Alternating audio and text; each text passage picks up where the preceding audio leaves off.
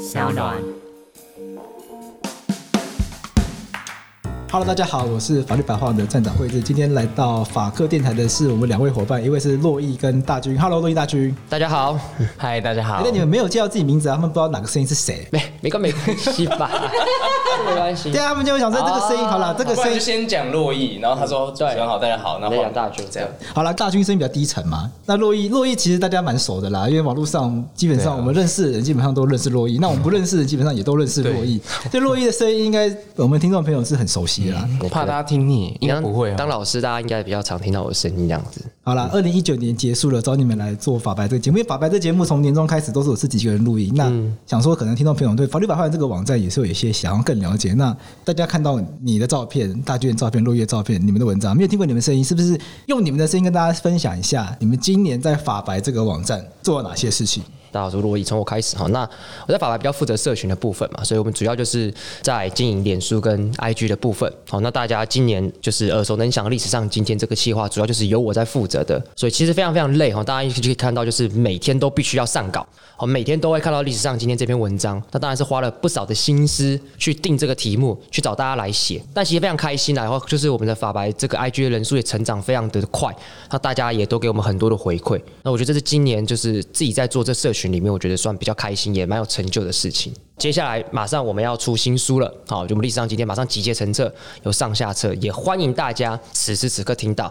立刻赶快到我们网站上去购买我们的新书。那做这个历史上今天，你有没有觉得一些值得跟大家分享的一些心路历程？太多了，就是说，来历史上今天就是我们在 IG 上一个企划，每天我们会写一篇属于一个这是历史上今天过去曾经发生的事情，从这个故事当中可能简单跟大家讲解一些法律的概念，或者是一些我们想要跟大家讲的一些价值的东西，这就是我们今年的一个企划。那刚刚贵枝问了一个问题，有个东西想要分享，就是因为其实我觉得有一个很严重的问题是，我们虽然是台湾人，但我们其实对台湾的故事很多是不够了解的。所以我们在写这个故事当中，我觉得最开心的事情是，你会彻彻底底去了解属于台湾的一个过去。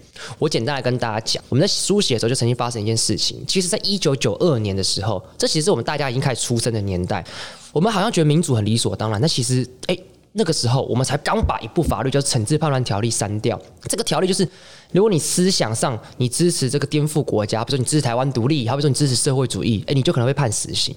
原来这样的法律是到后来到很晚才被废除的，所以这个整个民主的历程好像距离我们好像好像很遥远，但其实是很近。我觉得做这个是做这件事情当中，我们才彻彻底底了解一些台湾法律在什么样时候面临一个转型，什么时候是要进入到一个真正民主国家，也才让我们知道其实民主没有这么理所当然。我觉得这是我在这个过程当中，我就感受最深的事情。你刚刚讲到一个很重要一点，嗯。嗯你是一九九二年出生的，对。以你的观察，嗯，你觉得这一系列的内容，嗯，有没有办法打动曾经经历过威权时代的那群人？因为你是没有经历过的人，对，嗯，所以你觉得你想要透过这一系列的作品来传达出民主其实很可贵，民主。嗯并非理所当然，对民主其实得来不易，威权并不遥远。那真正经历过威权那一群人，我们要怎么去跟他们诉说你的理想？因为他们可能经历过那样的年代，而对于那个年代的诠释，在现在仍然有很多不同诠释方式吗？有些人觉得那是白色恐怖，那个侵害人权，人民没有自由；但有些人觉得，在那个时代夜不闭户，治安平稳，经济起飞，有很多人也缅怀那个年代。那我们要怎么去？面对这样子的一个想法，这对你来说会是个问题吗？不会，还是它是冲突？我觉得很简单，讲故事就是历史上今天做的事情嘛。他们即便经历过戒严时代，但并不代表他们经历过就真正了解戒严时代的样子嘛。我们常常知道，我们感受到很多事情，这个感觉跟事实是不一样的。就像贵子刚才讲的，戒严时代这个夜不闭户，但其实实际上台湾的治安现在才是最好的状态嘛，一年比一年好，过去才不好。所以这个东西是假，就是并不是这么真实的。所以我觉得不要跟大家谈什么大道理，你就讲故事。这就是为什么我们要做历史上今天要做法律白话文嘛。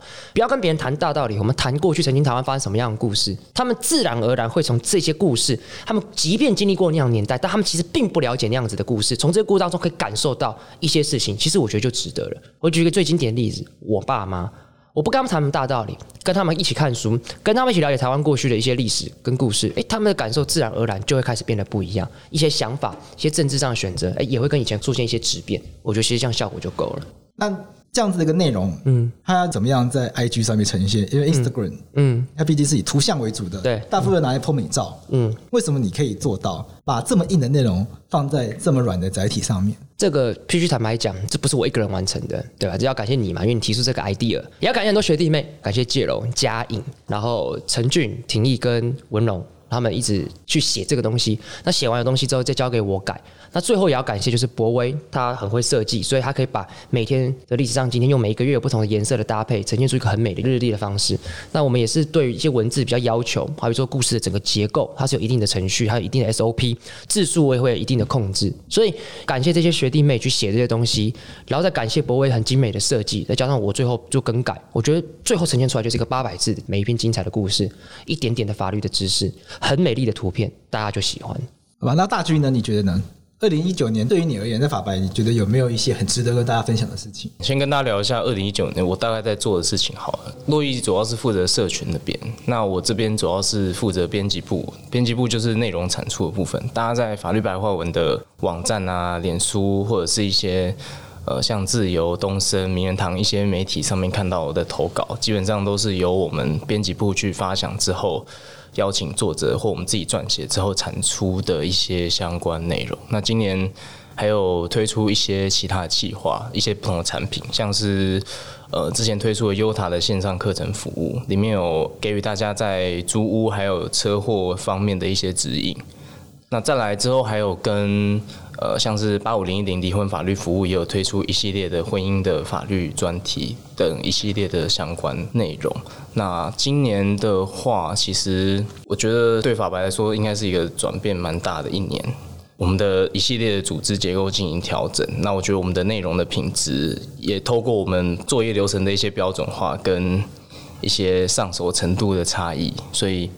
进行得更顺利，也能够带来给大家更多更不一样的内容。像我们还有试着推出一些像是选举专题等等不同方面。其实最终的目的都是希望，因为其实台湾社会议题这种东西，其实最后不可避免会跟法律都有所接触。那民众在接触方面，一方面可能是他们没有时间，他们没有多余的心力去了解，所以最后可能都会被迫处于在一个比较一知半解的状态。那透过法白文章。就是希望能够拉近法律议题、社会议题跟人民的距离，最终的目的还是希望能够促进人们能够更主动、更积极、更有兴趣去参与一些社会的讨论。我觉得，如果就这点来看，今年我觉得是非常成功。听大军讲的东西，我就是延伸想要问一个问题，那包括也问洛伊啦，因为大军就是说，我们曾做了很多议题是社会议题嘛，嗯，是。那大家传统对于法律的文章、法律媒体，甚至是我们出去外面跟这些别人介绍说：“哦，我们是法律白话文运动，是介绍法律知识的。”大家想到这样子的网站，都会直觉性觉得：“哦，那我们就是介绍各种权益啊，出车祸该怎么办呐、啊？怎么该如何去打官司啊？这类型文章。”可是听大军讲起来不是这样。那很多听众朋友也会有这样疑惑，就是说他们当初期待法律白话文，或者是以为法律白话文是这样子的网站，结果都不是。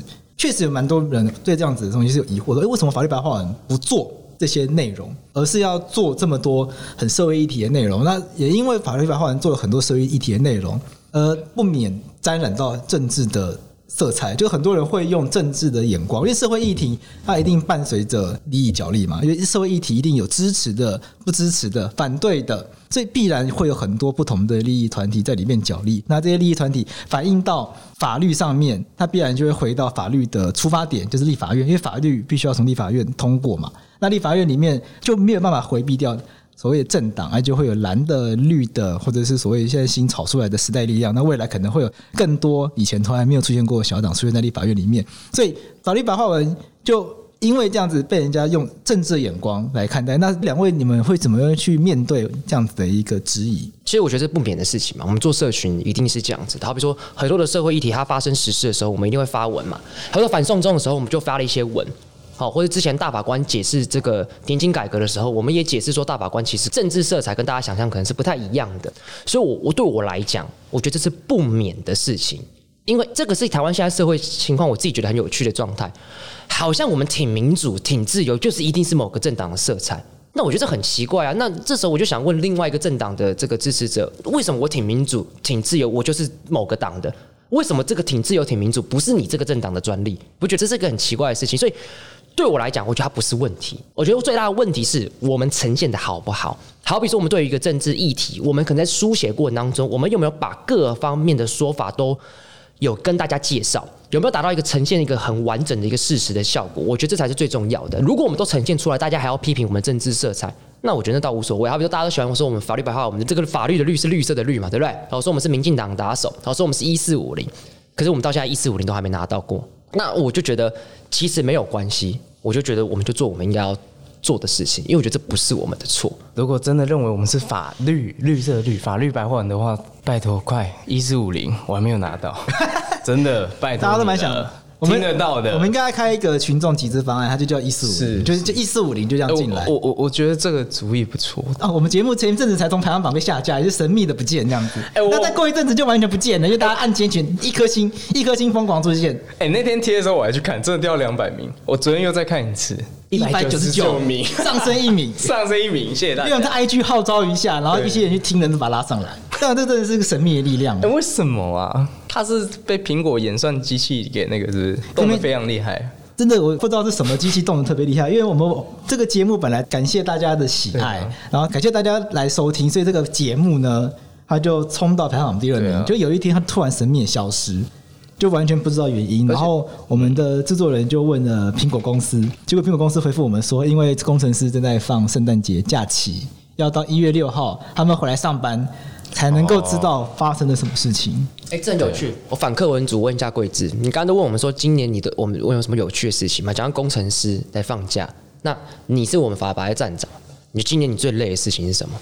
今年最累的事情就是因为法白装了这个购物车的系统，因为法白是要自己开始卖东西嘛，要发大财。网站安全，法白有钱。网站安全，法白有钱。因为法，因为网站前一阵子也被攻击。真的假的、就那些，网站有一天晚上，就我在改那个购物车城市，因为那购物车很多 bug，然后我在改到一半之后，它突然挂掉。然后我想说，完蛋了，我一定按，我一定用到什么东西，然后所以整个系统就崩溃。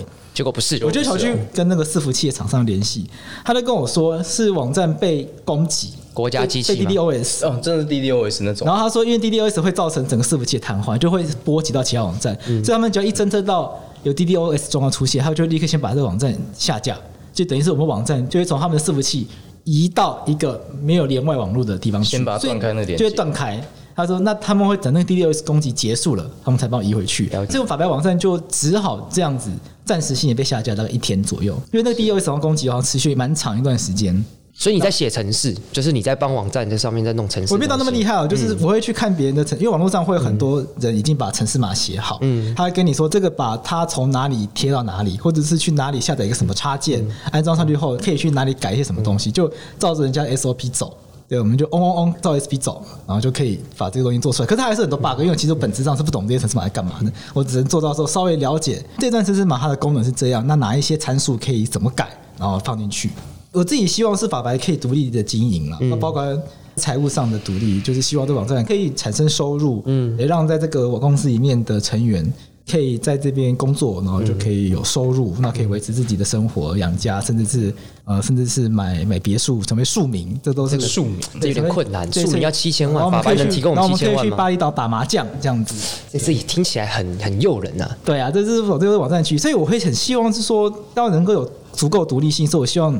很多东西可以回到网站本身自己做了，嗯、所以我不要太依赖外面的平台，因为有时候在外面平台，它总是会有这样的风险，风险永远不知道这平台什么时候会改变它的政策，嗯、是不是？那这平台就像无名小站一样，就倒掉了。可是可能有听众根本不知道无名小站是什么东西，对啊，所以才会希望说网站可以自己有它自己的功能，那就会至少很花力气去学怎么去弄这些东西。我觉得蛮屌的，对啊。贵是真的辛苦。那讲到这边，希望听众朋友现在就立刻上网去购买我们的新书了。对，那新书历史上今天对一月到六月的部分上册，希望大家赶快买起来。这本书很轻松，每一天都只有两页而已，就是你睡前看个五页，轻轻松松获取法律的知识，对不对？睡前很轻松，知识进得来，隔天考试都考一百分，真的是一个睡前的一个必备这个读物。希望大家就是买起来。它是每一天都有吗？没有没有，我们一个月大概二十篇左右。一个月二十篇左右。对，然后但是我在设计这个时候，我的力求精简，所以知识量我觉得是刚刚好的。嗯、大家要可以放宽心看这本书。那大家可以学到什么东西？大家可以就知道，第一，知道台湾过去发生什么事情、什么故事；第二，这个故事里面有什么法律的东西。但如果你今天觉得这本书太轻松了，想要挑战性，那 OK，你可以去看我们大黑老师的文章。大黑老师是我们一个作者，呃，王鼎玉。对，那他本身是有在从事教职，他的文章的知识浓度都非常高，就是是读起来比较具有挑战性。对，读起来比较具有挑战性，嗯、而且是更深刻，对于一些公共政策、公领域的一些东西进行评论。对，比较不白话。各位读者对自己的阅读能力有一定程度自信的话，可以可以去挑战看看，但是如果你想要轻松，那你就来我们社群弄的东西这样子。那在这一年，大家你们做这么多内容，嗯，珞亦做社群的、脸书的、IG 的，大军做网站的，你们有没有觉得今年发生过哪一些事件是让你们印象深刻的？嗯、我讲个印象最深刻的事情好了，当初四至七八一、七八二、七八三出来的时候，年金改革合宪。啊，那时候大家大骂说蔡英文的御用大法官的这个事情，我记得我之前在 Podcast 有谈过这样的事情。那当时印象很深刻，就是因为我们都知道，当时数个大法官里面其实是八个马英九提名，七个蔡英文提名的。而且大家知道，做出一个大法官释字必须三分之二出席，三分之二同意，也就是说，十五个大法官必须要十个同意这样子的内容，他才有可能过。所以最少最少七个蔡英文大法官也要加三个马英九的大法官。年金改革也才和宪才会过，所以当时印象很深刻嘛，大家都在骂，那法白就写了一篇文章跟大家讲说，谁可以当到大法官？因为大家都说这是蔡英文御用大法官，但我觉得这样对其实大法官并不是很公平嘛，因为能当大法官这个职位的人，在法界都一定是他大有来头的嘛，对不对？一定都是大有来头，你要么是法官，要么是检察官，要么是厉害的学者，会不会需要是有背景的法官？肯定要嘛，对不对？那这个背景就是大家。那在质疑的来源嘛，所以我们才会安排说总统提名，立法院同意嘛。立法院现在多数党是是民进党，那又怎样？二零一六年过去，在二零一六年之前，全部都是国民党是多数的啊。那为什么大家以前不抱怨全部的大法官都是国民党打手？所以我觉得讨论这件事情是没有意义的，因为大法官一定会有政治色彩。所以我们当时法白写一篇文章跟大家说，对，大法官一定会有政治色彩，但是这个政治色彩是一个怎么样的情况？简单跟大家讲，后来这篇文章在网络上非常非常多人疯传。哦，我记得就是也达到一个澄清的效果，这大概是我今年印象最深刻的事情，因为由此可见，这件事情暴露出台湾人民根本对于法律知识不够了解，而宁愿是用政治的色彩去看待这件事情。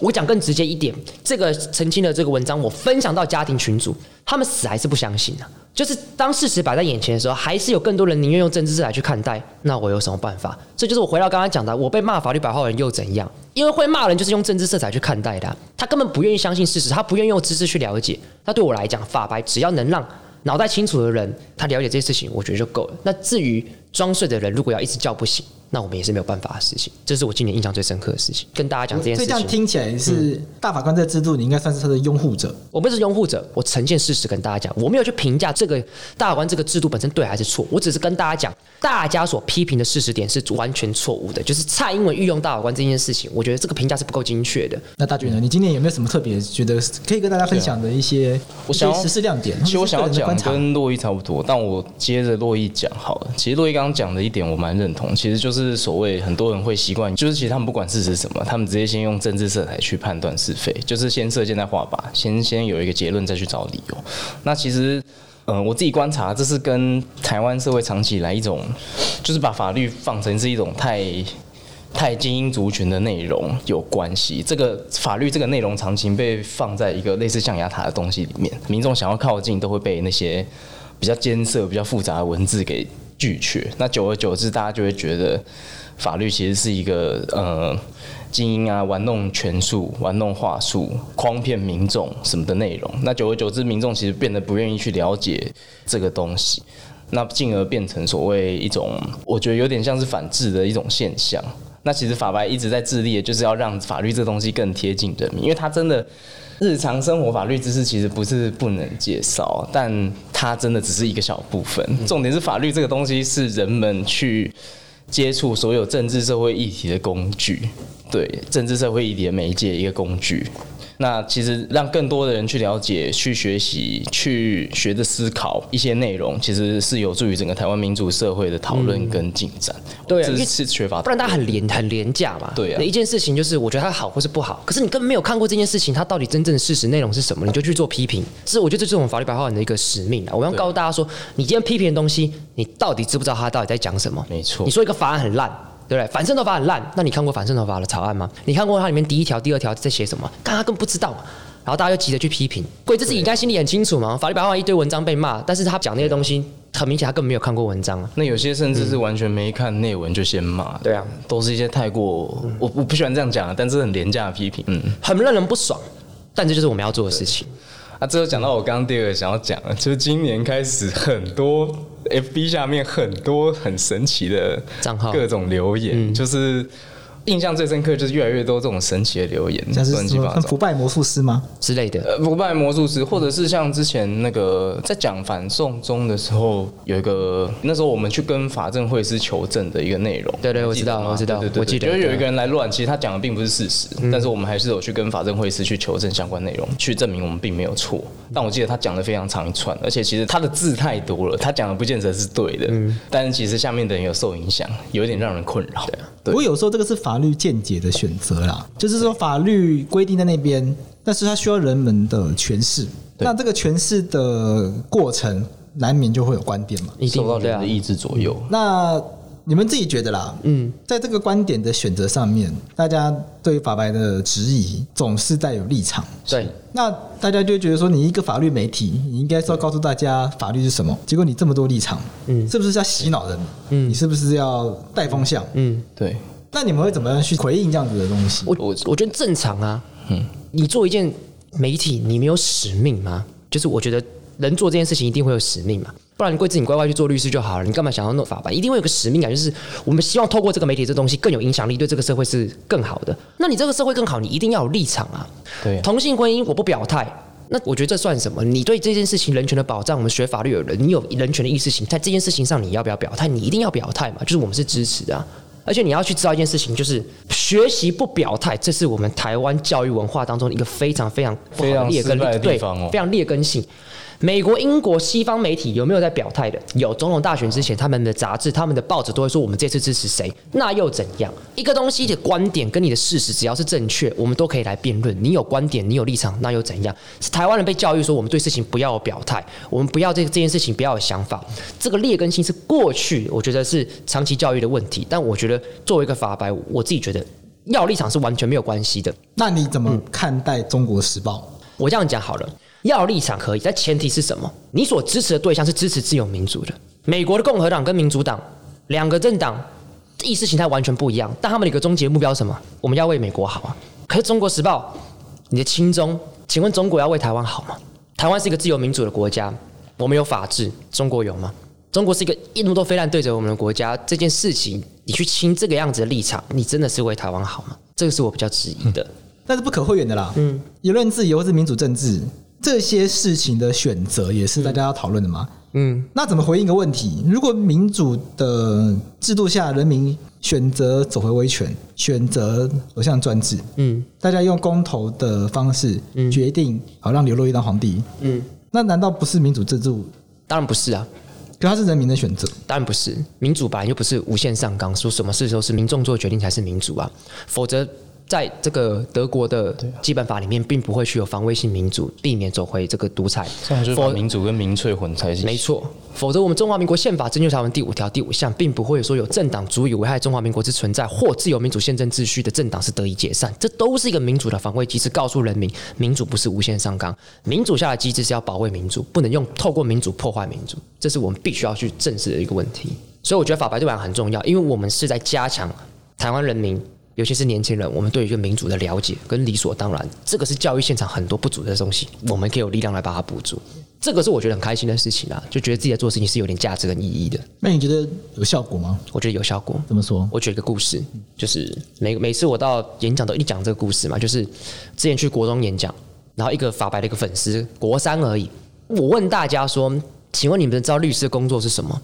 他回答我一句话，他说律师的工作是保障被害人的权益以及加害人的权益。一个十五岁的女生从她口中当中说出加害人的权益，就表示她认知到一件事情：不论是被害人还是加害人，在法律上她都有她应该保障的权利。她是我们法白粉丝。一个十五岁的女生在十年前讲不出这样子的话，他们觉得坏人就该死。但是十年后今天收看我们的人知道这件事情，我就觉得我们是有影响力，我们是对这个社会是有意义的。刚刚在讨论所谓呃立场的问题，我觉得我我们还是要强调法白是一个媒体，大家都很常把法白当维基百科来看，但其实我们自己是以媒体自居。然后像刚刚珞亦讲的，其实媒体没有立场才是一件很怪的事。不管在各个国家的主流媒体，通通都有分成自由派、保守派什么的。媒体的背后既然是人的意志，人的意志自然就会带有立场。而且如果你不带有立场的话，怎么能够促进讨论？每一件事情都像是白开水一样，怎么有办法把所有的事情往前推进？但我必须要强调，不管大家说我们立场偏绿，是因为我们在我们在很多公共事务的文章的价值选择上面是比较偏向现在政府所推动的一些东西。但我呃，我必须要讲，我觉得有立场并不是问题，主要还是说你必须你有把两边的主张讲出来，然后你再讲出你自己的价值判断的话，那请问我们的论证这么完整，这有什么不好的地方？就我觉我我其实蛮不喜欢别人批评我们。有立场这件事情是，我觉得你你要批评我们有立场，你就应该说你的立场是不对的，因为我认为你们的立场选择错误。那我认为为什么你们选择错误，我讲清楚，而不是说因为你们有立场就讨厌。对啊。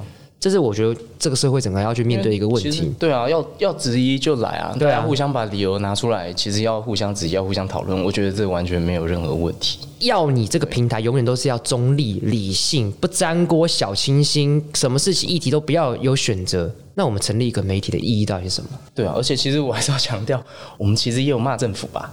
我们最近才骂陈之梦，不是吗？对啊。对啊，就我们都其实都有骂、啊。当初长荣罢工的时候，我们也有去捍卫劳工权益这部分。我记得还有招致很多挺政府派的人前来批评。对、啊，还有一个把禁搭便车跟哦，那应该算是不能算挺政府啦。对啊，他是偏，他是应该是偏，应该是说偏资方。因为毕竟民进党政府这是在在这个长荣罢工里面，毕竟在角色上是个中立第三者。那网络上的攻击来自于支持劳方跟支持资方嘛？那确实很多支持资方都会跑来。攻击我们，对啊，这样说这个怎么都写的错是错的，或者是怎么都只是看到劳工辛苦的一面，没有去感受资方经营企业的辛苦，在这一类的攻击很多啦。不过有时候这就是这样子嘛，就是这个立场的给人的感受势必会有，但是要怎么样让它调试到不会让人觉得不舒服？这是我觉得我们要努力的，我觉得这是我们要努力的。这种，因为毕竟传播资讯嘛，对啊。那传播资讯，尤其是如果我们自认为都对这东西好啦，嗯，那应该要尽量让更多人接触到。没错。那如果让人觉得不舒服的话，不喜欢的话，那就其实也少了一个沟通的机会。确实啊，确实还是要再调整。所以同样，就我会觉得我们可以有立场，但是就我一开一开始讲，我们怎样沟通更加细致，让人更加舒服，或者说更多的说法的编排可以更加完整，这确实是我们要努力跟反省的地方。那明年呢？你们希望明年可以做些什么事吗？明年当然是希望法白有些新计划。啊，就在 Podcast 听到的朋友，就希望大家期待一下，我们在 IG 会有很多的新计划。这些新计划会有跟大家讨论单纯的民事的议题，或者是我们可能从童话去探讨童话故事里面法律有什么样的争议，或者是说我们可能会跟大家分享我们一些曾经写过的文章，摆在今天看会有什么样子的变化，亦或者是我们会带大家环绕整个台湾。告诉大家有一些地点发生什么法律的案件，这些法律的案件又怎么影响到我们台湾国家的法律的走向？这是我们明年要做的事情。一月一号就会开始进行。编辑部的部分其实是希望说能够带大家更深化的去看一些社会议题，就是我们我们目前有成立一个专门的小组去观察一些立法动向，不管是躺在国会的还是吵得不可开交的，都试着能够带大家去介绍、去了解。去进而让大家更多人去关心这些相关的一些立法、司法、行政的一些相关议题，因为我认为我们的重点是要带领人民去更贴近社会、更关心社会。最后的大方向是要促进整个民主的进步。贵子觉得呢？对啊，你明年有什么展望？你身为法律白话人的站长、老板、大家长啊，明年就很简单啊。如果明年可以经营网站这件事情很简单，钱赚得多的活，钱赚得少死。最大的秘密，最大的最大的秘密，最大秘密。那如果就是如果我们赚的钱在有跟没有之间，那就是失败的，对不对？就是失败的。那我要当那颗塞子，把它塞起来，没错，钱才会存起来。所以我们现在是棋子，以后要改当塞子。对，我们要当塞子，不要当棋子。没错，我们不要当民进党棋子，我还要当自己的塞子。我要当自己的。浴缸，浴缸很大，浴缸要很大，有水，有没有这个塞子就没有办法怎么样储存水这样子，就没办法存起来。浴缸已经退流行了，现在是说不能坐在浴缸里面，以为这是大海。没错，要现在很小心，是这个水流竟然不能是红的，不然这个反渗透法，真的，可能大家明年都坐牢去这样子。啊，但我不知道我们会大军一定会很努力去制作一些文章编辑的内容。对，那我这边一定也是很努力会去制造更多很有趣的一些文案内容。希望大家也是真的是多多支持，让法律白话文的成员可以把它当成一个工作，而不是一个功德。明年的计划跟听众朋友分享的就是说，我希望明年可以推出订阅制的付费内容啊。那呈现形式有可能会是学科技导读用电子报啊，或者是。如果有更多的钱的话，看是不是也许可以开发自己一个 APP，那可以让大家透过付费订阅方式同时支持法白。那我们也希望给付费订阅的朋友更多更深度好的内容。那用希望用这样的方式，直接让我们彼此之间针对这个内容产生一些连接，因为现在我们毕竟都是用。很多间接的管道来跟大家沟通嘛，比如说我们透过 IG，透过脸书，我们透过 Podcast，Podcast 已经算很直接，但我们希望可以更直接的来到我们核心，就是说法白毕竟是做内容的，做任何媒体，那我们希望可以从内容的这一端来感受到读者对我们的支持，其实是希望大家付钱的意思，但说起来也非常困难啊，因为我们花为了这一步。不仅内容的设计上面要如何去安排才能符合，我们要有高品质的东西，我们希望让大家有超值的感受，要拿出高品质的东西。可是同时不希望在收费上面制造太高门槛，因为毕竟法律这个东西我们希望它普及。对，所以我们希望它这个定价是可以一个，我们不要说合理的定价好了，因为价格其实没什么合不合理，我们希望是大家可以负担的。而且我们读者很多是高中生，那我们这一波预购有很多高中生说他们零用钱花完了没有办法买，那就要跟妈妈要钱，那妈妈不愿意给，那就只好等红包之类的。那 或者有一个读者说他很挣扎，到底要买法白的书，还是要买博恩夜夜秀的票？他最后选择法白。我竟然有，竟然有，居然有读者愿意为了法白放弃博恩夜夜秀，哎，我的天哪！我觉得这是太棒了。对，你要做一张感谢状送给他。对啊，我觉得那天应该把他挖出来，说这个人是谁啊？对啊，那我们我们寄一张博恩夜夜秀票给他好了，我们自己去买给他，这样子做了一个做了一个正确的选择。嗯，对啊。好了，回到这个内容，就是说这个负面内容，希望他之后都会有更明确的主题啊，每个礼拜或者是可能每一个月、每个礼拜还有一些固定的主题。那希望透过这些东西，让大家更了解台湾的法律制度。没错。那也希望大家喜欢我们的东西的话，不一定要付钱了，那可以给我们很多回馈，譬如说可以告诉我们哪里可以做得更好啊，譬如说最直接就是在 Apple Pass 可以按五颗星。最近很多人按一颗星，也不知道怎么回事。所以我们本来是五颗星的节目，现在突然只掉变四点零，然后打开一看，按一颗星、两颗星的人，是不是邀请变超多？来之后变一颗星啊？哎、欸，这个这个不好说。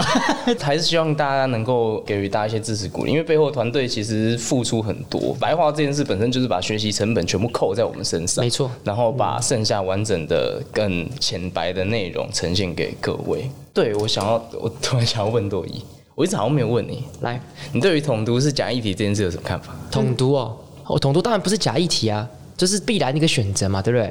就比如说别人问说，哎，你会不会结婚？因为人的生命是有限的，所以你可以选择结婚，可以选择不结婚。对。但是你终究是两个选择，要么结婚，要么不结婚嘛。你不会有个选择是在有跟没有之间嘛？对，统独也是嘛。你你你你最终一定必然是要有个选择，你不可能在统跟独之间。现在是这样的，但是这一定是有期限的。所以我会觉得它当然不是假议题，它必然是一个选择。但这个选择很简单，哪一个选择可以保住台湾的自由民主跟法治，让人民有基本权的保障，让人民可以享有自由，就选择哪一个？此时此刻，这个答案是明。这个问题应该问的更尖锐一点啊，就是说统独这个议题在这个当下，嗯，是不是？还不到讨论成熟的时机，以至于大家觉得那是假议题。我觉得在这个当下，台湾有能力选择吗？应该这样讲，我们并不会说，好，我这样讲，你要考律师，你想考律师，你是现在想考，你就会考上吗？不会，你需要时间准备。你大一的时候想不想考律师？我想啊，我要花五年，我要念完动物法律，我才能考上律师。所以你并不会说你现在考不上律师，所以你是假议题。再举个更白话一点例子，吃鸡排会不会胖？会。但是你吃鸡排会不会马上胖？不会，所以你会不会说，因为吃鸡排不会马上胖，所以吃鸡排对于胖这件事情是假议题，并不会。所以这个东西并不是当下立刻可以做抉择，而是我们要朝哪一个方向慢慢努力，就是现在就是要去做抉择的。对，但我常常听到有人会说维持现状不好吗？现在这样好，很好啊，是很好啊。但是维持现状不是什么都不动，你知道吗？嗯，我这样讲好了，一个人走钢索，他走钢索没有掉下去，请问他很轻松吗？这个人走钢索没有动，可是他是很努力的维持那个维持这个东西，就像维持现状也是一样，他要必须要很努力往某个方向走，才能维持现状啊。再举一个稍微更深入一点例子，好比说，假设这个人走钢索，我们看到他他很持平，但其实你走近一看，发现，哎，这个人走钢索走持持平，可是他的左边其实掉了十公斤的这个哑铃。那比方说，他此时此刻的持平是什么意思？他右边用了很多力气啊。我觉得跟现状是一样。你看到台湾现在。很多的事情是很安稳，是很多人负重，真的是慢慢的前进，去维持现在这个安稳，并不代表什么都不用做，是维持现状了。就像大家看法白写很多东西，好像我们很轻松，说哎，每天都出文，不是，这是我们花多少时间去努力的，所以我会觉得维持现状不好吗？好啊，但这个好是很多人很努力去维持这个现状，不是不动哎、欸。那你可不可以跟听众朋友分享一件事情，就是我们该如何跟韩粉相处？不喜欢韩国瑜的人要怎么跟他相处？要怎么跟他相处？很简单，让他喜欢你。如果一个人讨厌一个人，他不管讲东西再有道理，你都不愿意听；一个人喜欢一个人，他讲什么话，你都会愿意去思考。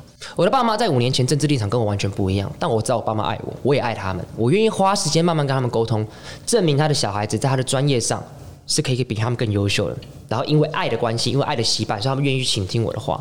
所以我会觉得，你要让韩粉喜欢你，他才会愿意听你讲话。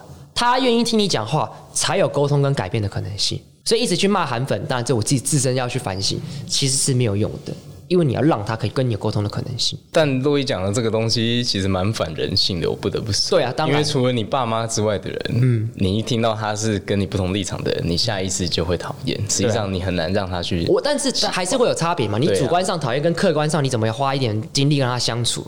好比说我在补习班教书，嗯，我在教宪法，有没有学生跟我政治立场不一样？有啊。大家就好好讲啊。那如果这个学生，嗯，来拿这个笔记来问你问题，当下，嗯，觉得反感，该怎么办？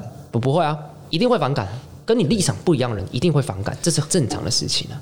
他上面贴反同，我也会反感，但是我还是要保持镇定跟他讲话。这不就是理性吗？这不就是我们身为一个民主社会理性人应该要做的事情？如果任何的反感，你都用最纯粹的感性去面对的话，那我们跟一个很兽性的动物有什么不一样？那大军呢？你觉得超越蓝绿这件事情？我觉得是不是假议题，还是你觉得蓝绿恶斗是台湾社会很严重的内耗？呃，好，我先回应第一个，超越蓝绿是不是假议题？我觉得不是，但在台湾很难实现，是因为我自己观察台湾其实不太像是一个正常的民主国家，主要是因为每次选举的时候，各个社会公众议题最后都会被统独。的大议题给吸收，所以最后选民最后倾向还是会去选择从蓝绿之中选择，所以小党的生存空间我觉得相对会较小。所以超越蓝绿这件事情不是不行，而是你要做超越蓝绿这件事情，你最后还是必须在统独这件事情上面做出一定程度的表态。那因为国民党跟民进党基本上已经象征是统独这个在光谱的两端。对，所以你小党不管怎么表态，最后其实都会落到其中一方的主张里面去。那最后大家会有一种，就是那我这样，我还不如去投蓝或绿，也就是所谓选举之前大家会说蓝绿归队这种东西，我觉得是这样。所以其实并不是不能超越蓝绿，而是超越蓝绿这个主张在台湾其实很难实现。当然，其实还是有很多人不满，呃，不满民民进党政府过半，那他会希望能够有第三势力去监督。我觉得这当然是好的，对。所以我没有认为超越蓝绿是假议题。只是说你在主张的，你在宣扬你的政见、宣扬你主张的时候，其实很容易在大选之前被统独给吸收，这是它的困难之处。对，而且我觉得稍微回应一个知识层面比较高一点，就是你说蓝绿二斗，就是只有蓝只有绿，这是没有办法的事情，因为选举制度就是必然之这样嘛，总统只能选一个，要么蓝要么绿，区域立委只能选一个，那要么蓝要么绿啊。你要避免这个东西，你要改变选举制度才有可能性啊。德国为什么多那么多政党？因为他们是采联立制的，这选举制度必然让他们可以是比较多党的、啊。不要不要突然讲了很难的东西出来，要听对啊。不要不要，毕竟是法律白话文。很我的意思很简单嘛，就是造就这件事情，并不是台湾人民自己选择，是制度就是这样子。对啊，这是必然的事情、啊。而且我们身处的环境就是这样。其实总统当然也可以不选择蓝或绿，可是问题是蓝或绿以外的总统候选人，你没有提出新的东西、啊，没有在统独框架下有他额外的生存空间，那讲白了会变成这样。其实讲实在，你说偏独跟偏维持现状，这其实也是有点光谱的两，也是也是接近光谱的两端。嗯，对，所以最后会被这个吸收，并不是不能实施超越蓝绿，只是最后你很难去，你你你最后一定要在统独这件事情上。而且我觉得蓝绿恶斗这件事情要看更细致一点点，就是你你不能说什么事情都蓝绿恶斗很讨厌。好比说，好比那我这样讲，民进党立了四至七十八号解释施行法，他立了，所以国民党反对，其实这是蓝绿恶斗吗？还是你觉得有一方是对的？我就觉得有一方是对的啊。这件事情我就觉得民进党做的是对，要保障同性婚姻，是是按照四十七四八跟公投的结果。那这件事情有恶斗吗？如果我们国民党一直反对，你会说他是恶斗吗？没有啊，没有。其实一直喊蓝绿恶斗的，有个最大的问题就是你根本不愿意花时间跟精力去了解政治的现实的状况，你不愿意去了解他们每一个议题真实的事实的状态跟法案的攻防。因为太难了解了，所以你就丢了一句蓝绿恶斗，让你自己感觉好像特别清高、特别高尚，但其实你什么都不懂。其实讲实在，蓝绿恶斗是一种感觉的问题，啊、是我一直觉得是大家审美疲劳下的产物，就是因为看没错、啊、看太多的蓝绿，审美疲劳，审美疲劳的产物，审美疲劳，对啊，对，其实大家审美疲劳的产物，所以大家看到第三势力出来，会有一种为整个环境注入一股活力的那种感觉，对。但其实如果第三势力变大之后，会不会比较好？其实也是问号，其实是不一定，对啊，没错。一件事情本来就有人支持，有人反对啊，因为有人支持，有人反对，你就说他是恶斗吗？那你自己的立场是什么？对，但你要说有第三势力来监督两大党，我认为这个主张本身是没有问题的，是完全合理的。所以支持小党，支持有一个所谓，比方说你要去支持实力，去认为要监督两党，你认为这是一种你超越蓝绿的表现，我觉得我可以认同。可是我认为实际上你要真的在主流意见上面超越蓝绿很困难。对，好了，这就是我们二零一九年最后的一集，希望这一集。用比较闲聊、屁话的方式，嗯，我们什么什么都聊，反正就是这种比较比较拉塞的方式。我们以后是不是直接聊政治算了？对呀、啊，这个直接聊政治还蛮精彩。对呀、啊，那我们就希望大家二零一九年都过得很开心，顺顺利利的进入二零二零年。那二零二零年，请大家期待法律白话文最新最推出的企划。没错，那也希望大家有形的。无形的支持，支持对我来说都很重要。没错，刚刚太多业配了，但是重点是要希望大家可以继续支持我们的节目，支持我们的内容，支持我们的网站。希望我们二零二零法白要赢，真的二零二零法白。然后请那个还没有汇款一四五零的朋友，再再请私讯我，我再把账户汇给你，谢谢。你都看到你本人吗？对对对对，再请私讯我本人，我把账户给你。好了，谢谢大家，谢谢大家，谢谢谢谢大家。